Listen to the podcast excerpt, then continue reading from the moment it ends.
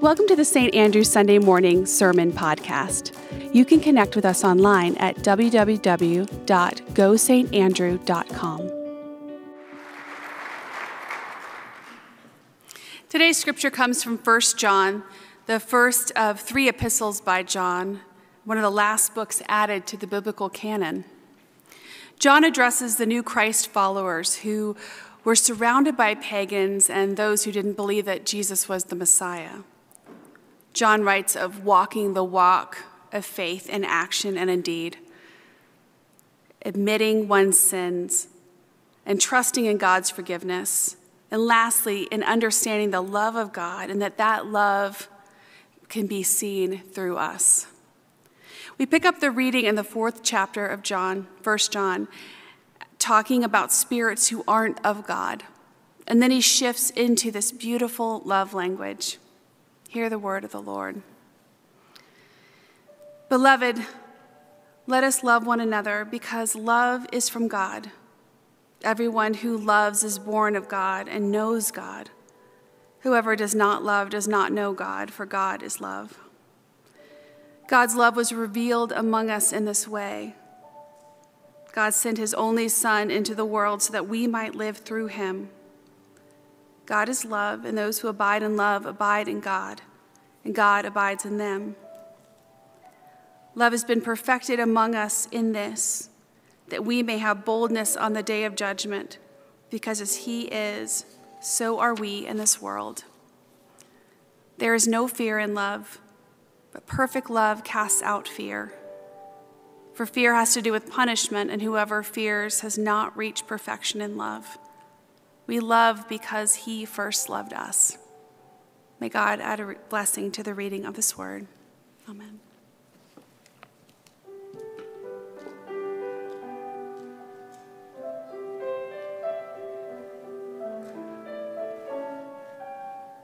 Let's sing together. Teach us your ways. Teach us your way. Teach us your ways another. Learn to love each other. Teach us your ways. Teach us to weep. Teach us to weep. Let us weep with one another. Learn to love each other. Teach us to weep. We continue this morning in our sermon series, Life After God. The title itself is intended to be somewhat of a, a, play on words. Life after God, it's recognizing that there's a whole generation of people who today are living a post God life, unable to reconcile all they've been taught and told to believe about God with their lived experiences. So it's easier, even safer, to live life without God, after God. But it also recognizes that even in that experience of trying to live life after God, there's always a part of us in pursuit of God, in pursuit of grace, in pursuit of divine love. And so, isn't that a descriptor of our experience sometimes that we, as much as we try to run from God, we are also always somehow strangely in pursuit of God, living life after God. Some time ago, I was watching one of those TV shows where they roll home videos of people doing dumb things that should have killed them but didn't. It's like America's funniest home videos, except for the laughing part. Um, you know, if you enjoy watching people bungee jump from tall bridges only to discover halfway down that they forgot to tie the other end of the rope to the bridge, you're really going to love this show. I don't know why I was watching it, but in the episode I was watching, these uh, college age girls, they board a small little boat on a river somewhere in Ohio. And they are enjoying this quiet, lazy day on the water when a violent storm suddenly rolls through unexpectedly. And in no time, the river swells and rushes And when they finally decide to head for the dock, they discover the little motor on their little boat isn't strong enough to get them back upstream safely. And before they know it, they begin to drift downstream toward this 10 or 15 foot high dam. And the boat reaches the dam and quickly topples over it. But when the boat lands at the base of the dam, somehow surprisingly still upright, it gets stuck in the current of the waterfall, and the current will not release them, and immediately the boat begins to take on water. And this is when the narrator of the show says, Of the five women in the boat, one of them cannot swim. And isn't that why we watch the show, right? I mean, how's it going to turn out? The boat takes on so much water that it soon capsizes. It spills these five women into this raging river. And the four swimmer types let go of the boat and they swim to the rescue boats that are waiting for them downstream. But the one non swimmer stays and she clings to the side of the capsized boat. And she goes under and she comes back up over and over again.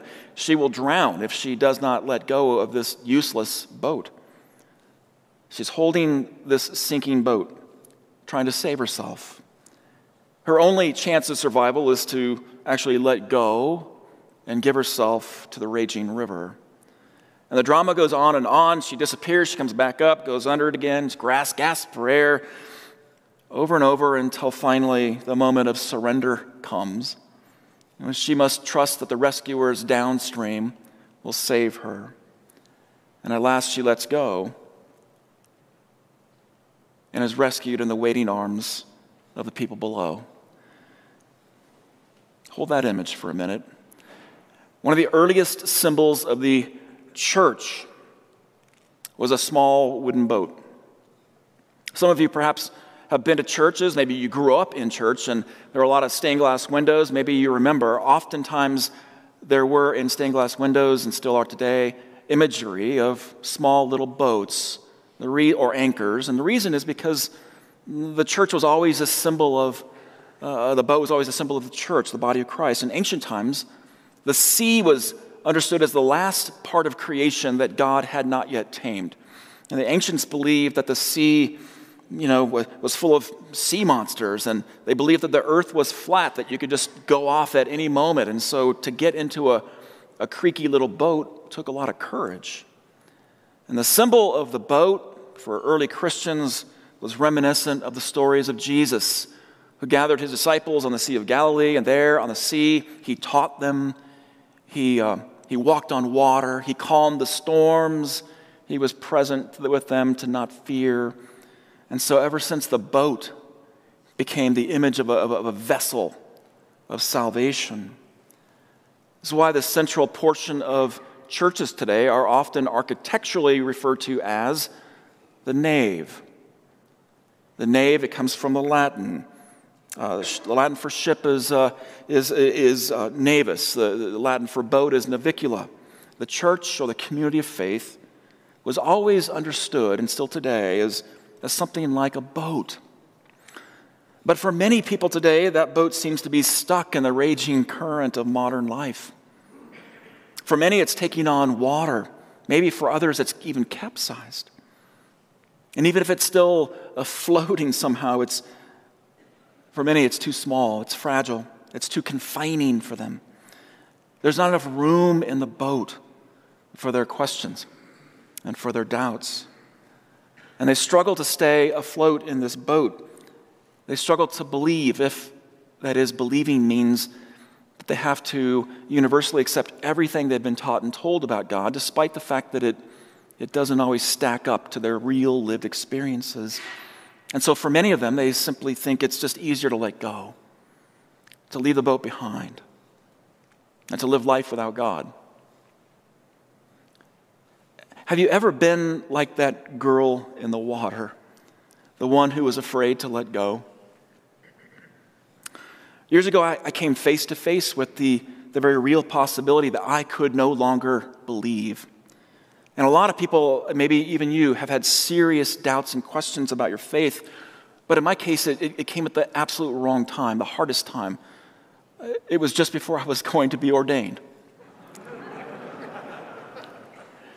and my life up to then seemed to all be working towards some singular purpose of becoming an ordained minister. My old, my young adult life, I, I worked toward a four year undergrad degree in, of all things, religious studies, a three year seminary degree that was fully funded by a generous scholarship. And so I had this obligation to the, the system. All these people that were counting on me, a newly married husband, a baby on the way. So much pressure. You might call it this major, major ball of God wax. The river of doubt, the questions, they raged all around me. And I came to realize that I, I, I, couldn't stay in the boat anymore if, if I was going to maintain something vital to my soul and to my integrity and to my true self. And so I did the only thing I knew to do I let go of the boat. I plunged headfirst into the river of doubt and all of my questions. And I chose to swim all the way to the bottom of that river. And I discovered there how deep and scary and lonely and beautiful altogether it is. And down there, I held my breath for as long as I possibly could until I finally found enough courage to come back up with a more compelling reason to be a pastor. And that singular reason, the calling that has shaped my ministry for 30 years, has been to build a more buoyant and bigger boat. A boat for people who struggle with their questions and their doubts, but who still believe that there might be a God out there a God in the Bible that they've never met, a God who is worthy of their belief. If that describes you, I, I want you to know there's plenty of room on this boat. There's plenty of room for your doubts and for your uncertainty, for your struggles. We've been talking about some of those struggles, and the one I want to lift up today is this inexplicable claim that God uh, is changeless, that God doesn't change. Have you ever wondered if God changes? It's a great question. It's a question as almost as old as time itself. Does God, like humans, like creation itself, ever experience a change of heart or mind? Change of plans? Maybe even a change of character? Or is God like what Aristotle described as the unmoved mover? the one who initially uh, starts the, is the primary cause of all creation in the universe, sets everything in motion, but ever since sits back idly, unmoved, uninvolved, unsympathetic to the circumstances of our lives? Or is God like what Rene Descartes and Isaac Newton both describe themselves as deists? Is God like what they describe, this uh, divine watchmaker. Uh, this cosmic intelligence who organizes and orders and designs the world with, with mechanical precision according to certain physical or natural laws. But once designs it and, and creates it, then steps back and watches time tick outside of time. Now, in an ever changing world, the notion of an unchanging God is of great comfort. The world wavers, but God remains the same. And we can point to a handful of, of, of, Bible verses that support this idea. In the book of Malachi, it just says straight up, it says, I, the Lord, do not change. The letter of James says, Every good thing given, every perfect gift is from above coming down from the Father of lights, with whom there is no variation or shifting shadow.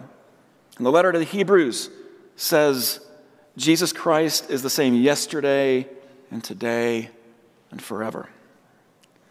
It's called the doctrine of immutability, and it's based on this notion that if God were to change, God would be imperfect, untrustworthy, unreliable. The changelessness of God is what makes God worthy of our reverence and worship. In fact, it's captured in one of our favorite hymns in this space. It's in the, our hymnals. Great is thy faithfulness, O God, my Father. There is no shadow of turning with thee. Thou changest not. Thy compassions, they fail not. As thou hast been, thou forever wilt be. And if you can get past all the thous and thys and these, you get the point. God is rock solid. And that's a source of great comfort for us because we want a reliable God. But it can also be an obstacle for those of us who want a relational God, a God who cares deeply about our lives. I mean, have you ever been in any meaningful relationship in your life with anyone for any amount of time in which the other person did not or refused to change? How'd that work out for you? Lori and I met when we were 16 years old. If at the time Lori thought that by the time I was 53 that I would still be bleaching my hair blonde and playing Pac-Man and Space Invaders and uh, if I was still stuck as a junior in high school 36 years later, I'm pretty sure the, the first date we had would have been the last date we ever had. Because to be alive and to relate to anything that is alive in this world with anything that feels like love requires genuine change. The effect of our love in any relationship is that it, it changes the lover and the one who receives the love. And so the question is does God change or is God changeless? We, we, this last week, we conducted another survey. I want to share with you some of the results. We had about 300 respondents this week. And um, we asked the question I believe God experiences or feels what we experience or feel. And 80% of you, that's four out of five, said God experiences what we feel. I believe God is affected by or influenced by what we experience or feel. 66% of you said uh, somewhat agree or strongly agree. That's two out of three. I believe God responds lovingly to our needs and circumstances in real time. Uh, somewhat agree or strongly agree. That was 74%, three out of four. I believe prayer can influence God or even change God's mind. Somewhat agree or strongly agree, 64%. Again, two out of three. I believe God's essential nature is changeless or immutable. 61% of you said, I agree or strongly agree. I believe God's essential nature is changeless, but God's relationship with creation is ever changing. 79% of you said, I agree somewhat or strongly. Four out of five. You see, the, the, the, image that we have of God collectively is that God is changeless and changing all at once. If you've ever uh, known of a distant, unmoving, caring God, if that's the only God you've ever known, there's a God in the Bible I want you to meet. A God who, who out of deep love, is constantly changing. There are more than 40 verses in the scriptures, just in the Old Testament alone, that speak of a God that changes. This is a God who repents, regrets, responds, receives, returns, renews, rejoices, remembers. These are words taken right out of our scripture. Re, these re words imply two unmistakable truths. Number one, that God is actually involved in and not standing outside of time. And number two, God is in some way affected by or influenced by creation as a result of standing in time. I'll give you an example. a story, you've heard of this individual in Hebrew scriptures called Abraham. Abraham is bargaining with God. God apparently wants to destroy a wicked city, but Abraham is worried that in that city there could be some righteous people who might perish undeservedly. And so Abraham pleads with God. He says, God, if there were 50 righteous in the city, would you spare the city? And God thinks about it and says, Find 50 righteous and I'll, I'll spare it for their sakes. God, what about 45? Would you go 45? Abraham says, God, I'll spare it for the 45. But Abraham won't stop. Would you go as low as 40? How about 30? Would you go as low as 20? God, what about 10? Would you spare the city? And Abraham wears God down. Eventually, I mean, he's like a little child, right? Finally, God relents. And I'm pretty sure this is the first time ever in the history of the world that the word sheesh was mentioned, right? And it was God who said it. Sheesh.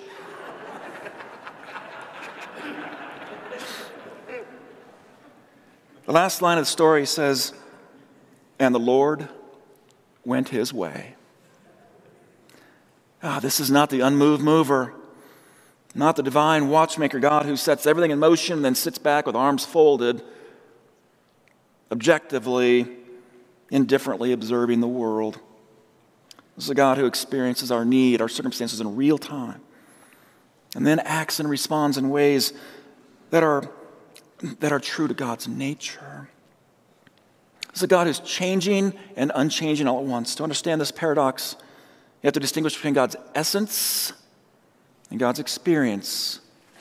We all have them, and so do so does God.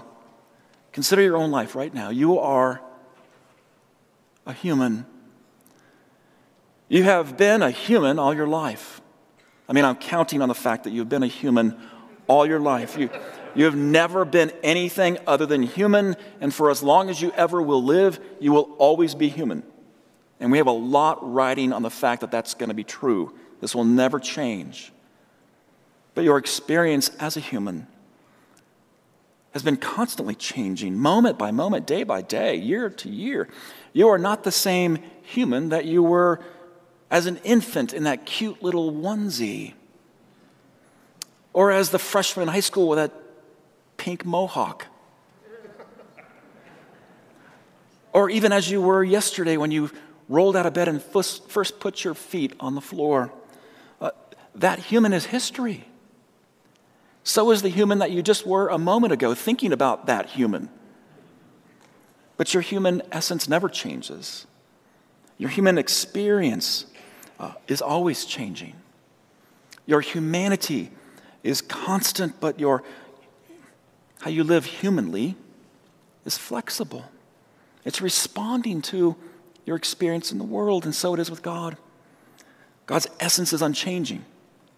God's experience is always changing in response to you and to me, to all of us together, to creation. What is God's unchanging essence? The ancient Hebrews had this idea that you, you couldn't capture God's essence in a word or in, and even in the image. They, they came up with a tetragrammaton, as they call it, and it's YHWH. You've seen this, four vowels. Four vowels, Yad He Va He. That's how they often pronounce it, but some people said you can't even pronounce it. It's too much mystery and holiness.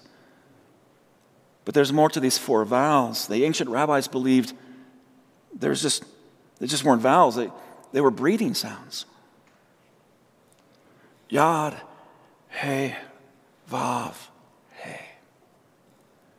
This, they said, is God's essence. Uh, the sound of breathing, the breath itself, the sound of life shared, life poured out, this creative, responding, restoring, resurrecting life force that flows through you and me. Yad He, Va He. The writer of 1 John calls this life force by another name. The passage we read just now, the, the word John uses is agape. We've heard that word, it almost is a cliche love. This life force that's poured out into the universe through God's breath is, is love. John says it clearly God is agape.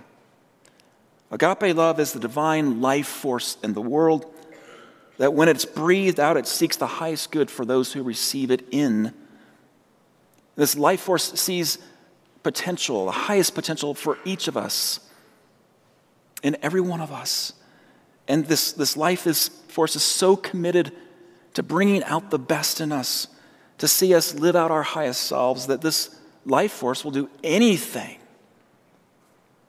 anything to have its full effect in us. And that is why agape often is understood as the Jesus is the embodiment of agape, the embodiment of doing anything in the name of love. This is God's essential nature. It doesn't change. The book of Lamentations calls it steadfast love. It says, The steadfast love of the Lord never ceases, never ceases. His mercies never come to an end. They are, wait, they are new every morning. They never cease, but they're new. Every morning, steadfast love is God's essence, it never changes. But it's also new every day. In fact, it's not yesterday's love, it's not leftover love. It's love, it's been created today. Why? Because if God's love is to have its fullest effect in you, if it's to have its uh, fullest effect and help you reach your greatest, highest good, it means it must change, it must adapt.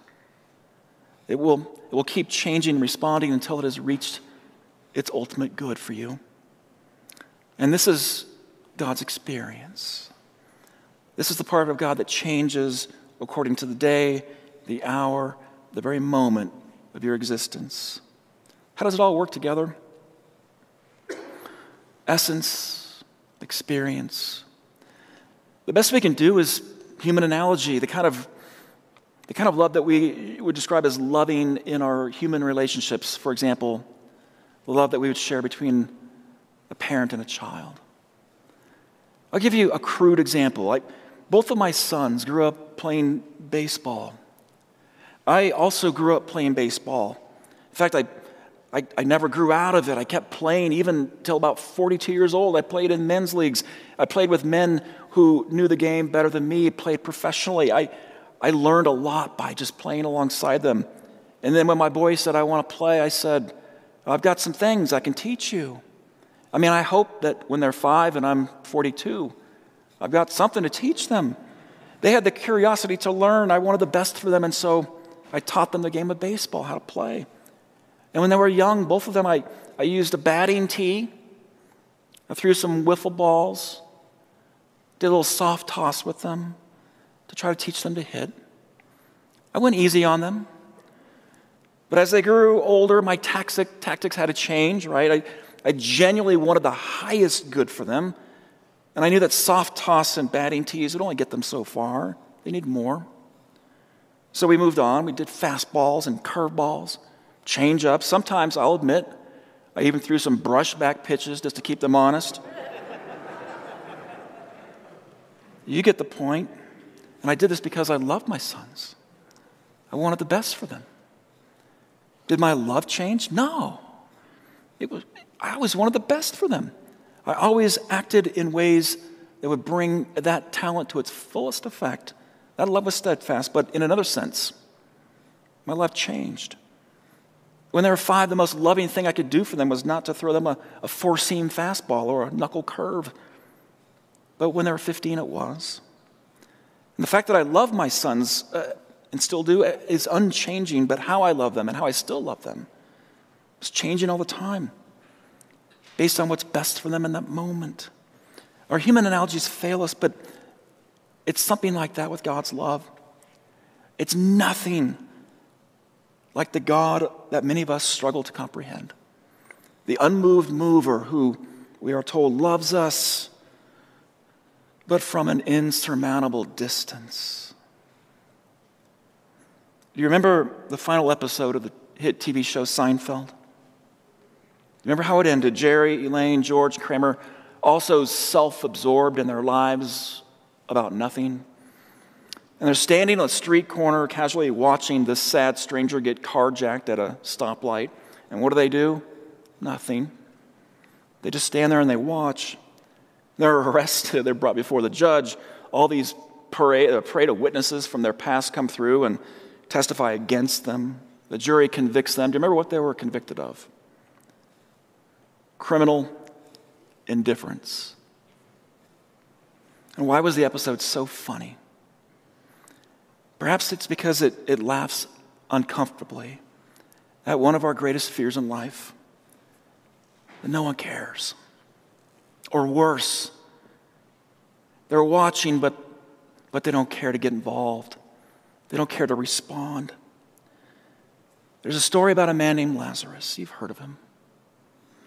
He's a friend of Jesus. He's sick. Jesus tries to get there in time to save him, but when he arrives, it's too late. Lazarus is dead. Jesus loves him. He feels the loss deeply and he weeps.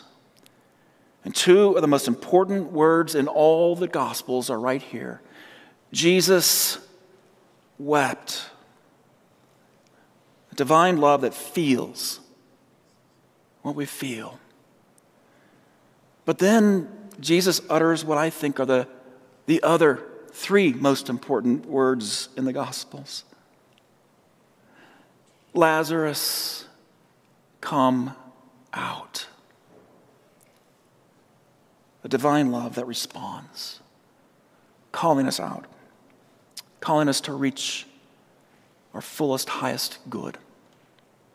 Takeaways for today there's a God in the Bible that many of us have never met. And this God's steadfast love never changes or ceases. But this God's mercies are new every morning.